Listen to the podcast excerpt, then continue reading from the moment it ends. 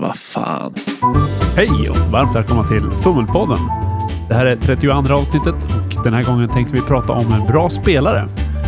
Vad utmärker en bra spelare egentligen? Vad bör man undvika att göra och hur blir man bättre? Då rullar vi igång. Jag heter Lukas. Jag heter Edvard. Jag heter David. God jul på er! God jul! Nej, vi spelar in det här i förväg. Inte ens vi är så nördiga att vi sitter på julafton och spelar in. Fast det skulle ju vara en ganska skön julafton. Jag satt, jag satt på min student och spelade rollspel Ja, faktiskt. just det. Vi kidnappade dig. Alla andra fick vara kvar och vi stack Ja, rollspel. Så något år kanske vi spelar in på julafton. Jag är på. Nice. Vi har ju pratat lite grann om det här med spelledande och scenariokonstruktion och sånt i podden. Och, eh, vi avslutade senaste avsnittet på en extremt pessimistisk ton.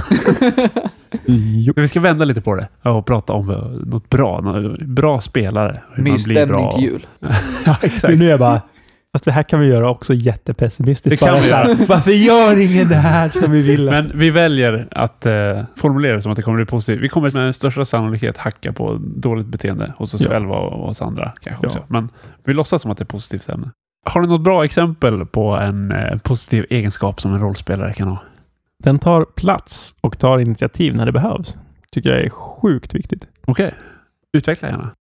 Jo, men alltså, min upplevelse är att ofta när man spelar rollspel så är det typ spelledaren och så en eller två till spelare som gör allting och så sitter tre tysta i ett hörn och bara väntar på att få slå tärningar. Och det är inte jättespännande, jätteroligt. Så det är skönt när det finns spelare som tar sig plats och känner självförtroendet att ta plats. Det kan ju eh, vara lättare sagt än gjort också kanske.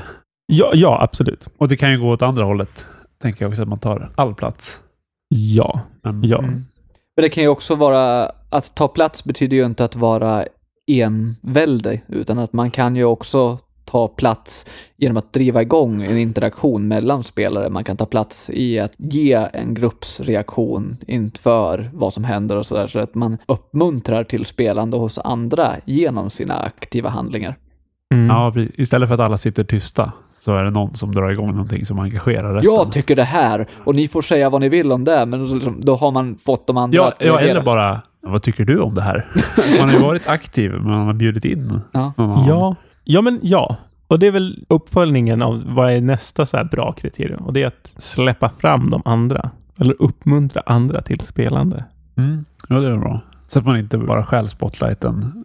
Ja, inte bara fokuserar på sig själv heller, utan man faktiskt använder sin egen talförmåga att engagera andra. Ja, men verkligen. Det är också lite det där eh, improvisationsteatern, ja och. Det är visserligen ofta med SL man säger så, men att om SL presenterar någonting, att spelarna använder vad som ges kreativt. Ja, sant. När det bara är ja och nej reaktioner eller och sen, och sen, och sen, där SL får sitta och vänta på, när den inte spinner vidare i någonting, så blir det lätt att SL sitter och bara berättar Ja, precis. men om spelarna interagerar med miljön som SL presenterar, då stannar man visserligen upp narrativet, men man gör det för gruppens bästa. Men som spelledare har jag nog aldrig problem med att spelare har för roligt Nej. med sina egna grejer absolut utan, utan att blanda in mig. Nej. Då känner jag att åh, nu har jag på något sätt bidragit till en situation där de har roligt. Precis. Pratar spelarna så är det liksom, då har lyckats. Ja, det är nästan det absolut bästa. När spelarna pratar med varandra utan att spelledaren är inblandad överhuvudtaget. Och, eh, alltså från perspektivet som spelledare Ja, så, så är man nöjd när man inte behövs. nej, ja. För då, ja, troligtvis så har det inte bara uppstått från ingenstans, utan det är kanske någonting man har planterat eller gjort, eller någonting som man är nyfiken Ja, på. precis. Även när liksom spelarna pratar sina bakgrundshistorier och liksom interagerar för att reda ut hur gruppdynamiken ska se ut och sånt där. Det är väldigt tillfredsställande för att då rollspelar man. Ja, och, och som sagt, när man sitter som spelledare och ingen gör någonting, då får man ju väldigt lätt känslan av att jaha, nu har ingen roligt och ingen engagerad i någonting och, och allting jag har gjort är kast. Och det behöver ju inte nödvändigtvis inte vara så. men, men nu pratar vi om bra spelare, inte, inte dåliga spelledare. Men är inte det också en bra egenskap då hos en spelare? Att den faktiskt inte bara, om man då frågar, ah, vad var det som var bra? Bara, jo, men allt var bra. Ah, Okej, men vad var det som var dåligt? Bara, nej, det var inget bra. Allt var väl okej. Utan att den bara kan säga, nej, men det här tyckte jag var dåligt och det här tycker jag... Någon slags efterhandsutvärdering, eller? Ja, eller bara kunna vara ärlig och ha en tydlig kommunikation. Kunna säga till, men vänta nu, det, nu blev det konstigt här. Vad händer här? Och absolut inte bara till spelledarna utan till medkamrater också. Att liksom vara, vara tydlig och kommunikativ med hela gruppen är nog en jättebra grej. Ja, ja. Att faktiskt kunna säga nu, nu har inte jag roligt eller nu tycker jag att du gör saker som jag inte trivs med. Ja, nej, nu tycker jag att måste vi gå in på det här. Och nu tycker jag att du gjorde en jättebra sak som jag tyckte var jätterolig. Tack så mycket för det här spelmötet. Det var superskoj. Ja. Det är viktigt att man säger ifrån när saker inte är bra, men det är viktigt att man uppmärksammar när saker är bra också, för att annars då vet ju ingen vad som var bra. dock de har lite olika Ja. plats. Att den negativa kritiken kan vara akut, att den behöver skes i stunden, medan den positiva reinforcement kan ofta vänta till efter, i alla fall när man tar en paus. och Ja, ja, absolut. så att den inte så att inte någonting som man tycker varit positivt yttras och därav sänker flödet för kommande potential. Nej, och, och sen, vad ska man säga, den kan man ju på något sätt... Ibland rår man inte för det, ibland så börjar man gapskratta Ja. åt någonting kul som någon gör, även Ja, om det bryter uppenbart. flödet. Och då har man ju på något sätt demonstrerat att Ja. det här tyckte jag var roligt. Men jag kommer ihåg, när jag började på högskolan så skrev jag en ganska lång uppsats som vi inte fick svar på innan jag skulle skriva nästa långa uppsats. Och då, jag visste inte riktigt hur jag skulle göra eftersom jag var ny på högskolan, så jag testade mig fram lite grann. Och all respons som jag fick på första var typ, det här var jättebra, fortsätt göra så. Och allt i min andra var så här, det hade varit mycket bättre om du gjorde på det här sättet, vilket var sättet jag gjorde I den första. i första. Då hade det varit bra Var det att- samma så här examinator? Ja, precis. Så min känsla från första var ju så här, jag har ingen aning om det här är bra eller dåligt, men jag kan ju inte utgå från att allting var bra. Måste försöka utveckla det på något sätt, eller jag måste ändra det. Och det enda jag lyckades med var att göra det sämre. Det är jättesvårt att vara självutvärderande i Mm. ett vakuum på det sättet. Ja, Och det är smärtsamt visserligen när det är betygsgrundande, men i kreativt syfte så tycker jag fortfarande den experimenteringen kan vara produktiv, för man vet inte alltid vad konsensus kommer att vara. Nej, det är sant. Så att jag tror att det kan också vara en bra spelaraspekt att vara villig att experimentera, att inte vara för låst i sina metoder och så, liksom att kunna vara öppen för saker man inte hade räknat med och liksom Ja, någon sån här go, flexibilitet ja, helt precis, go with the flow. Ja, det tror jag är jättebra. Att man inte liksom bångstyr och stretar emot att nej, det här var inte vad jag ville nu. Oavsett om det är, det här var inte den typen av spelstil jag vill ha nu, eller det här var inte den handlingen som jag ville att gruppen skulle göra nu, eller vad som helst. Kunna anpassa sig framförallt till andras vilja, men sen testa på nya grejer är väl också jättebra. Jag har ju inte varit, så här, jag och David har nog varit extremt dåliga på det här på olika sätt. Eller liksom, Mm. vi har uppvisat negativa sidor av båda. Jag har varit så här, nej jag vill inte testa på det där spelet för att det här spelet är bättre. Eller nej, jag är inte intresserad för jag har redan en bestämd uppfattning om allt annat. Och du har varit lite grann så här, nu ska jag börja streta emot för att visa att jag inte vill det här. Ja. Liksom. Ja, väldigt så här omoget och kontraproduktivt. Ja, i båda fallen. Ja. Så där liksom, antingen flexibiliteten att ah, ja, det här är inte det som jag vill nu, men jag får vara beredd att testa. Eller, eller just få till kommunikationen. Om man har testat så gäller det att sen kunna aktivera kommunikationen. Nej, jag tycker inte att det här är bra, så att vi måste Nej. göra något annat för att jag ska trivas i alla fall. Ja. Lite roligt, det jag kände, det här är jag för två år sedan när vi höll på och spelade som var den där reformiga sidan utan tärningslag och hela den biten. När vi nu har testat indie, att jag får en positiv överraskning. Så, ja men det här var ju kul det Men också! det, var, ju- det, var ju, det är så sjukt roligt, för det var ju samma där David var så här, ja men vi borde testa de här indiespelarna. Jag sa, Ah, det blir så konstigt så här metasnack och det blir inte så mycket fokus på inlevelse och det blir så här massa regler om man ska hålla sig i lådan. Nej, jag tycker inte det verkar så roligt. Och så testade vi och då var jag så här, fan det här är ju asgrymt, det är ju roligt, det finns massa bra grejer. Och sen nu börjar jag så här, fast fan, det är inte så mycket gestaltning och det är mycket meta och det, det är inte så roligt. Och då säger jag det till dig Edvard, som var liksom ännu, ännu mer så nej men jag, det här är jag. Och då är du så här, nej men det här är jättebra. Så det är så här, vi är helt i osynk konstant. Så jag tycker det var jättefascinerande så här, när vi spelade Blades. Så var det någon gång som jag så här, ah, nu är vi klara med den här scoren, nu kan vi börja leva oss in lite i karaktärer. Ja. Så jag börjar och så kommer du Edvard och bara, ja ah, men du, ska vi hoppa över till nästa fas då här? Och började så här diskutera regler, Mekaniken. mekanik. Och jag bara, men shit vad hände? Nu är det jag som är Edvard och Edvard som är mig. Ja. och, och, så Edvard har tagit över din och min roll. och det, jag vet inte, så här, det, är- det är väl ett tecken på att alla har förändrats och alla har försökt anpassa sig efter varandra och alla har provat på nya grejer. Och, även om det inte är favoritmoment så har man ändå så här, ja men det här är ändå en kul detalj att ha in lite mer av. Och sådär. Så det jag vill säga är fan vad fantastiska vi är på att anpassa oss efter alla de här bra grejerna som vi har radat upp nu. Ja. Nej, man ska inte vara för på det här med flexibilitet heller. Om alla har roligt, då kanske man inte behöver testa nya grejer Nej, heller. nej, alltså man alltså, behöver inte vara för nyfiken. Och, nej, men det viktiga är att alla har roligt och alla är bekväma vid bordet. Det är väl det som är och grejen. är inte alla bekväma, då måste alla vara flexibla och testa Mm. nya grejer. Ja. Ja, okej, det här var lite bättre eller det här var lite sämre för alla. Ja, då vet vi det. Ja, och just det här, det är viktigt, nu hoppar vi tillbaka lite längre också i samtalet, men att om det är någon som är obekväm, att ja, men nu har vi, nu spelar vi, jag vill ta något som är, kan kännas löjligt, men ja, men nu spelar vi om, om någon så här kyrkobränder. Om man har varit med om en kyrkobrand och tycker att det är obehagligt, att man då ändå ska kunna säga det och bara, nej men jag, kan vi byta ämne? Det är viktigt att som spelare både kunna säga det, men också att, att en bra spelare bara respekterar det utan att ifrågasätta eller ha en lång diskussion om det. Nej, precis. jag kan inte säga att jag kan sätta gränsen där, men det finns också... Ibland är det bra att vara flexibel och gå utanför sin comfort zone. Och ibland så är det bra att inte känna något behov av att gå utanför sin comfort zone. Man ska säga. Ja, så här, så här, vad, vad comfort zonen är avgör vilken respons som är lämplig. Ja, och det är alltid okej att utmana sin egen comfort zone, men det är aldrig Ja, okej att precis. kräva någon annan att de ska ändra sin. Just det, det är där gränsen går. Det har du Ja. jag var så här, det finns en gräns och jag vet vart den går instinktivt, men jag vet inte hur jag ska formulera det. Och du satte fingret på var den gränsen är. Man ska utmana sin egen, man får gärna utmana sin egen comfort zone. Mm. Och man ska passa sig för att utmana annans comfort zone så länge det liksom inte är consensual. Och om man utmanar någon, även om det är consensual eller ja, ömsesidigt, att om de säger stopp så är det respekt på stoppet på Precis. en gång. Det är väl till och med lag på det nu. Ja, ja, vad bra, vad skönt. Men ja, fördelen med att gå utanför comfort zone är ju att man kan hitta nya grejer som är ja, men det här var roligt. Jag hade fel fördomar om det här. Eller bara, det här var roligt. Nu har vi testat det. Ska aldrig göra det igen. vi har haft sådana spel som jag Ja. testat. Absolut. Fördelen med att ha testat på många grejer är att det är lättare att ringa in vad man tycker om. Mm. Som en vidareutveckling av det. Jag skulle vilja säga att ett bra ordförråd kring rollspel och ett språk kring rollspel är en jättebra egenskap att ha som rollspelare, även om det inte är ett krav man kan ställa på alla.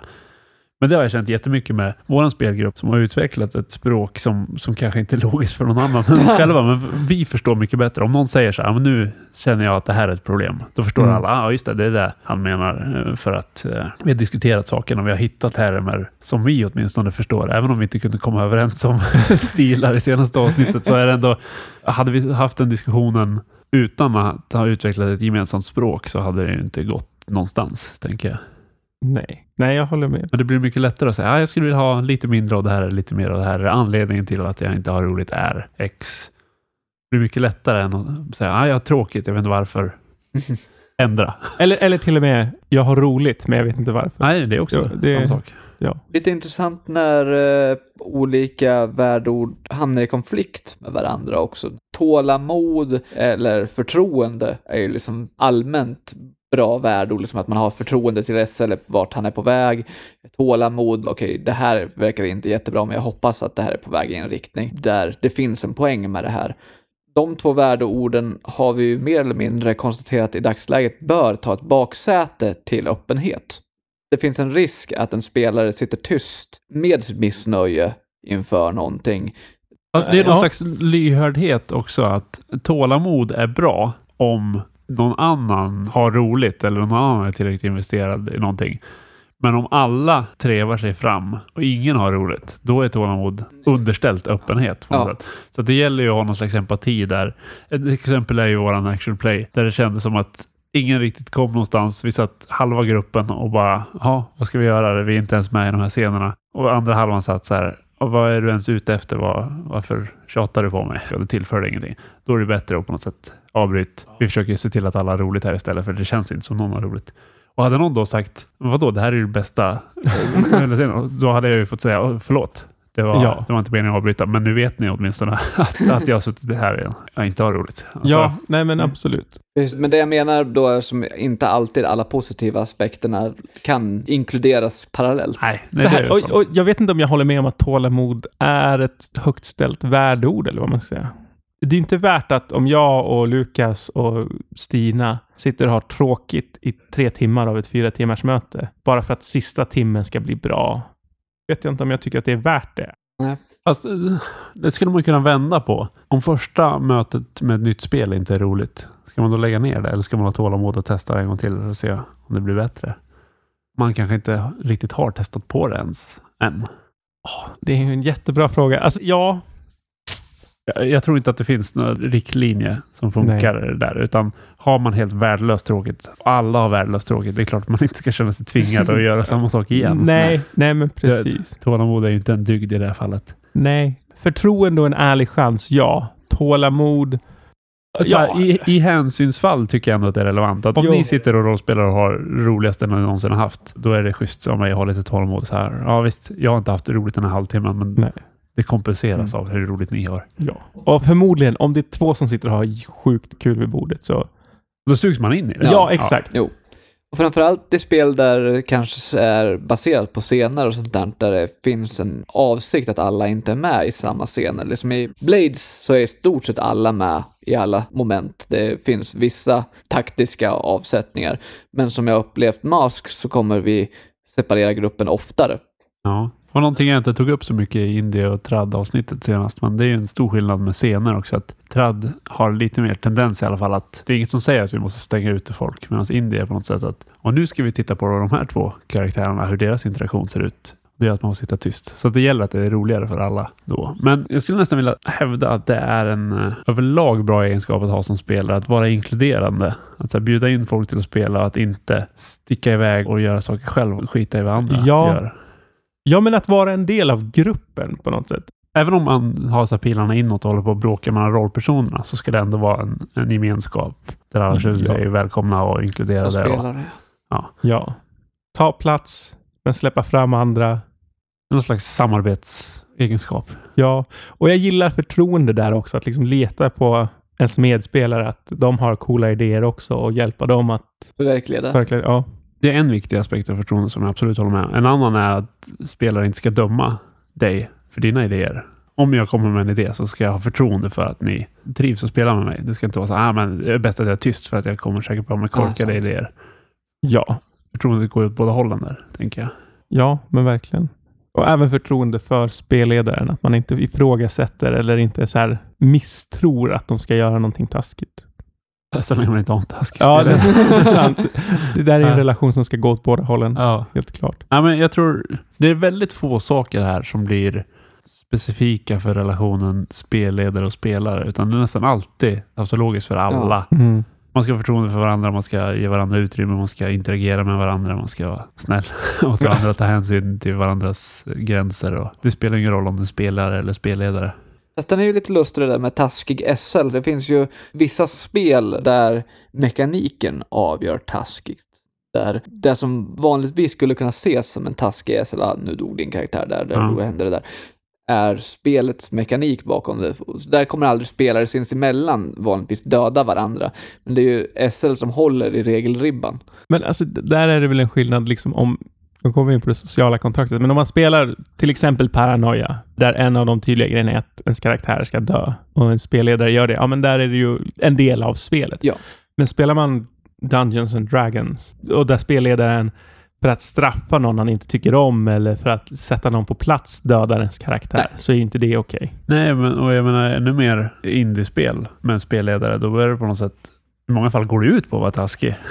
Så här, nu Ja. sätter jag dig i en extremt jobbig situation och så ser vi hu- hur din rollperson prioriterar där och liksom hur det narrativet utvecklas. Ja.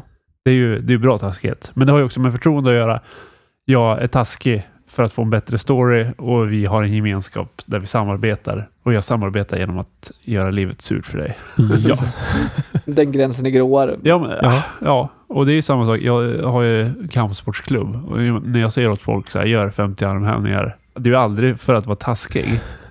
Utan det är så här, vi behöver bygga upp överkroppsstyrka. ja. Men har man inte förtroendet där, då kan man ju få känslan av att Den där rövhål.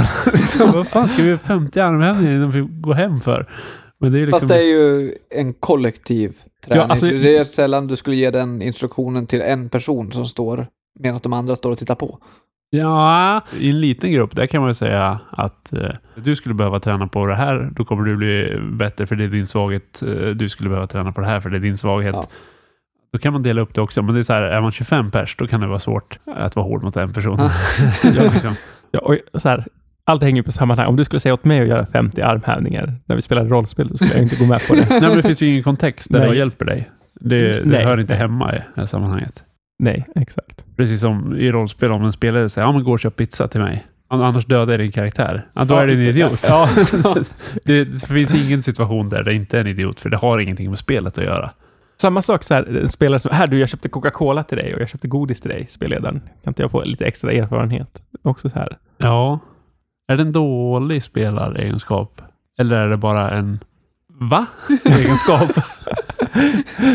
Det är, Jag ett, det är ett väldigt skumt socialt kontrakt om det ens kommer upp. ja, det är det ju.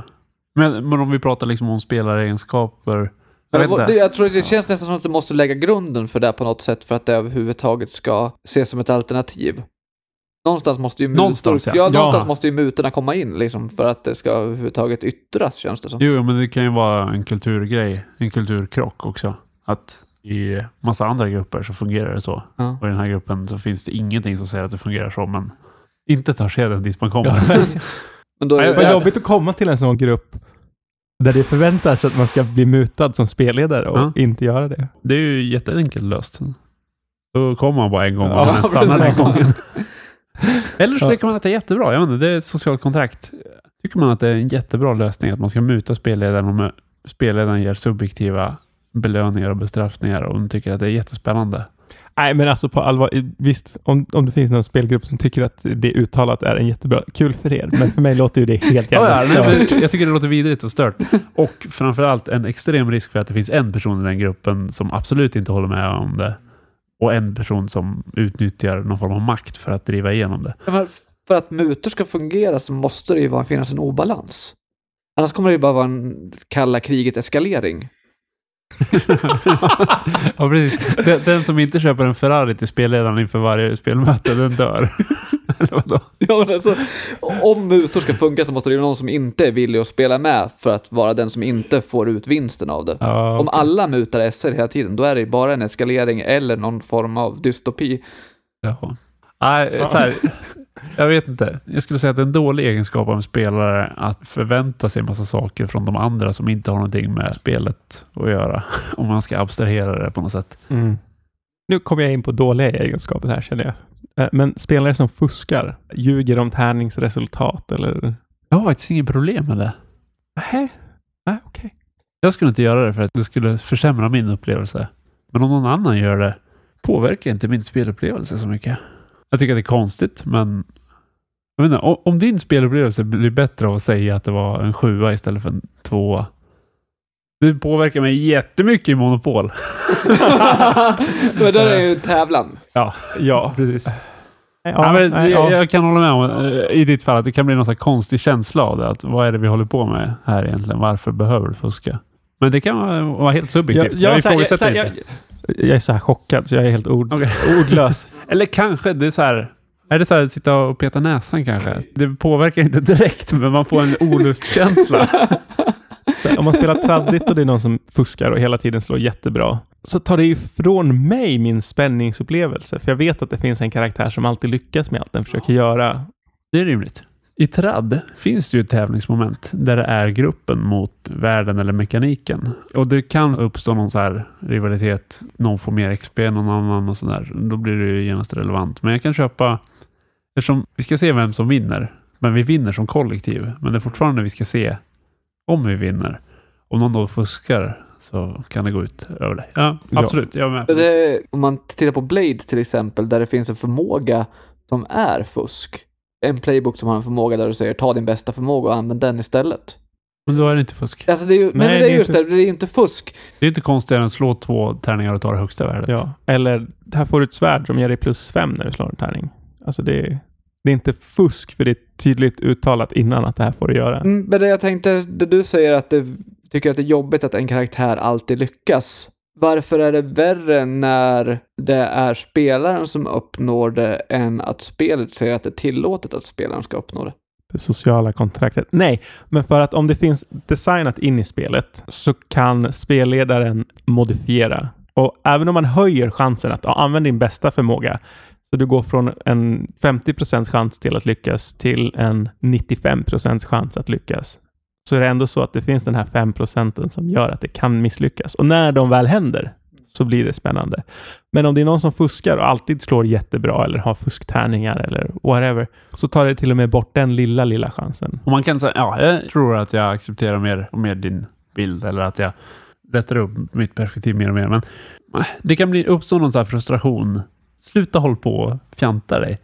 Även om det inte skulle påverka någonting skulle man ändå kunna få känslan av att sluta, skärp dig. Det är som, jag, som jag, jag kan vara så här ibland när jag står i en kö och så ser jag att någon kommer och tränger sig före i en annan kö. Då kan jag fortfarande bli irriterad på den Absolut. personen. Det har ingenting med mig att göra, men jag blir ändå så här, Ja. det här är fel. så att jag, jag köper ditt perspektiv. Bästa lösningen på det är ju Dice Trace, man har både den underbara ljudeffekten av att rulla tärningar, de inte rullar av på golvet och alla ser vad man rullar. Men där kommer förtroendet in också. Jag har inget problem att spela online och alla slår sina tärningslag eh, på skrivbordet hemma. Och där på något sätt vet jag inte om att andra fuskar så påverkar det inte min upplevelse. Nej, nej. Ja. Okej, men om ni nu ska fuska, gör det så snyggt så att jag inte märker någonting. Det, det är mitt enda krav. Det är rimligt. Ja, många av de här sakerna, det är ju sånt som man bara bygger upp genom erfarenhet, tänker jag, och genom att prata om saker, genom att bygga upp sociala kontrakt och genom att vara en helt okej människa. Lyhördheten och öppenheten känner jag att vi har fodrat fram genom att säga att vi föredrar öppenheten helt enkelt. Det är någonting vi aktivt yttrade efter att kollapsen var nära. Ja. Det är någonting vi har sett som, ja, det har gett oss goda resultat, så därför ser vi det som positivt. Det är ju någonting som man kanske måste träna på. Inte, inte alltså, sitta tyst. Bevisligen så det är ju svårt att säga stopp eller säga nej eller vänta nu, det här fungerar inte. Alltså det är svårt att vara så ärlig, för det kan ibland kännas som så här påhopp Men eller... det, det är där förtroendet kommer in också, att man måste ha Ja. förtroende för varandra. Den här personen gör inte det här för att vara taskig och hoppa på någon eller bara känna att jag får ställa den här frågan för jag har förtroende för att de andra tolkar den på rätt sätt och sånt där. Ja. Som du säger, det är svårt att träna på kanske. Men det sättet man uppnår det eller sättet man blir bättre på det, det är ju bara genom att prata med varandra om det. Hur vill du att det ska vara? Hur vill jag att det ska vara? Hur ser du på saker och ting? Hur ser jag på saker och ting? Och då blir ju vi kollektivt bättre på att spela med varandra åtminstone. Just det där att ta plats och sånt där, det är någonting man klart kan träna på. Och framförallt genom att uppmuntra varandra. Alltså, här, ja, det kan man, men jag vill ändå hävda att det är olika svårt för olika Ja, personer. Alltså, det, absolut. kan, det kan vara precis lika svårt att öva på att ta plats som det kan vara att öva på att vara öppen. Mm. Tror jag verkligen. Det Alltså, kan vara svårt att öva på att ta mindre plats också, säger jag och avbryter dig mitt i ditt ja, absolut. Det, det jag ville komma till var att eh, förtroende är någonting man inte direkt kan träna på. Det är någonting som sker mera passivt. Men det är någonting man bygger upp Ja, tillsammans. precis. Ja. Så det är inte träningsmoment, utan det är någonting som måste ske genom att man fostrar de andra detaljerna. Men för att koppla tillbaka till armhävningar. Jag vet inte om det finns någon sån här armhävningsövning för att bli en bättre spelare. Du kan säkert så här, gå en skådespelarkurs och kanske bli bättre på att gestalta saker eller gå någon så här eh, entreprenörskapskurs för att bli bättre och tänka kreativt. Men de sakerna som jag värdesätter är nästan mer sakerna vi har pratat om. Inte så här, du ska vara bästa skådespelaren i världen. Nej, utan- för jag har suttit så här och tänkt på det hela tiden att det är ingen som har nämnt någonting så här om dialekter eller öva olika känslouttryck eller skådespeleri. Eller, och det tycker jag ändå är ganska talande för vad vi värdesätter i Ja. den här gruppen. ja, Mm. det kan vara extremt subjektivt. Ja, jättesubjektivt, absolut. Men det, det är kul att vi är hyfsat överens om det, för vi, Ja. vi brukar ha olika åsikter om saker, vad som är viktigt. Då, sånt där kanske. Men Ja. Framförallt känner jag att jag kan alltid ställa ett krav på dig. Att säga, ja, men du måste visa mer hänsyn till mig eller du måste sträva emot mig mindre genom kommunikation. Då, att Mm, vi mm. kommer fram till det. Men jag skulle ha svårt att ställa krav att ja, men till nästa spelmöte vill jag att du ska vara en bättre skådespelare eller jag vill att du ska reagera snabbare. Jag vill att du ska bli bättre på matte så att du kan addera dina färdigheter. Ja, så det är frågan vad folk Ja. får ut av det också. Vi har haft i forntiden skrev bakgrundshistorier där det liksom var krav halvt om halvt. Ja, Jag skulle gärna att alla skriver minst två A4 eller något sånt där. Och det föll vissa liksom väldigt lätt liksom att skriva uppsatser, andra jag vill bara spela en krigare. Ja. Jag är glad att det, det kravet aldrig kom på mig. Nej, nej, Jag hade aldrig fyllt upp det. nej, nej men visst. Och, men det såg vi som rimligt då. Men förhållandevis orelevant nu. Kopplat tillbaka till mutor. Det finns många grupper där så här, om du skriver en bakgrundshistoria så börjar du på en level högre än alla andra. Eller något sånt Ja, erfarenhetspoäng vid... Om du eh, skriver en krönika får du massa XP. Ja. Och så här, Ja, just det. Ja. ja. Jag vet inte. Jag, jag säger inte att det är fel eller rätt. Eh, Det är inte så vi jobbar i vår grupp Nej. just Nej. nu. Nej, men, så här, jag, jag värdesätter mycket mer den sociala interaktionen mellan oss. Att vi har förtroende, öppenhet och aktivitet på något sätt. Ja. Än att våra specifika förmågor i rollspel ska bli så bra som möjligt. ja. Så det handlar väl om att bygga social kompetens och empati för varandra. Ja, Och hur tränar man på det? Någon som vet? Jag har ingen aning. ja prata. Hummelpodden. ja, precis. Starta en podd. bör starta en Ja. podd. Gå i terapi, läs böcker. Nej, men jag tror allvarligt talat att eh, ska man bli bättre på att spela rollspel, det vi har kommit fram till genom att bråka med varandra i två år och bråka med en del andra på forum och sådär, det är ju att folk tycker olika om rollspel. Så det Ja. finns inga så rekommendationer som stämmer. Så det enda sättet man kan bli bättre på att spela rollspel, det är att bli bättre på att spela rollspel i sin egen grupp. Mm. Det kanske Mm. för med sig att man är bättre rollspelare i andra grupper också. Men det är i sin egen grupp man ska träna på att bli bättre, tror jag. Sen hoppar man mellan grupper blir det svårare, men då får man hitta de gemensamma nämnarna. Då blir det vissa moment där överförbara, men inte nödvändigtvis alla. och hade vi varit så här, vi ska friforma och gestalta, det är allt vi ska göra. Då kanske det hade varit så här, ja, men vi- läs den här boken om skådespeleri eller kolla på den här föreläsningen, den är intressant. Eller, Gå den här kursen och... det hade varit jätterelevant då. Absolut. Och hade vi bara spelat crunch, då hade det varit liksom en bra spelare behöver kunna regelboken nästan utan till så att det inte bara hakar upp sig hela tiden och behöver snabb huvudräkning med matte. Då hade det varit ett rimligt, inte krav, men så här, Förväntan. så här vi Ja. pratar, vad behöver vi bli bättre? Jag tycker att det är segt. Och vad beror det på? Ingen kan reglerna. Okej, men då kan inte alla så här sikta på att läsa det här kapitlet till nästa gång. Det är en rimlig. Absolut. Kanske inte så här vårat tips för våran grupp, men det är någonting man skulle kunna komma fram till en annan grupp som vore absolut likvärdigt med det vi pratar om. Det kan jag ju känna att många av de som vi har tagit upp, nu kanske det säger emot lite grann, men är lite bredare i alla fall, att de är ganska överförbara mellan grupper. Det kan vara sant. Det finns ju säkert moment som grupperna inte använder och då ska man inte tvinga fram dem. Men de är allmänna rekommendationer från oss. Jag, jag kan se många grupper där snabb huvudräkning inte liksom är någonting som ger eller förstör. För någon grupp kan det vara jättebra, för någon kan det vara dåligt. Men det här med öppenhet och förtroende, jag kan inte se någon grupp som det är dåligt för. Och jag kan inte se någon grupp som inte skulle ha en fördel av att bygga upp det här tillsammans. Så det är våra basvärden för bra spelare Ja, precis. har tagit. Jag tror det. Mer floskler, färre konkreta tips kanske. Men Ja. det här kändes som ett ämne jag skulle ha mycket att säga om. Men jag har inte haft så mycket att säga. jag tror att problemet är att det verkar som att vi är lite för överens om det här. Ja, jag tror det också. Så till nästa gång vi spelar får alla lära sig en ny dialekt. Till nästa podcast ska alla ha en Ja. dialekt. Bra. Jag vet inte. Nej, jag vet Nej. inte heller. Men eh, Eh, god fortsättning, god jul och så. Eller Ja. hade, ja. precis. God fortsättning, god jul. Tack för oss. Adjö.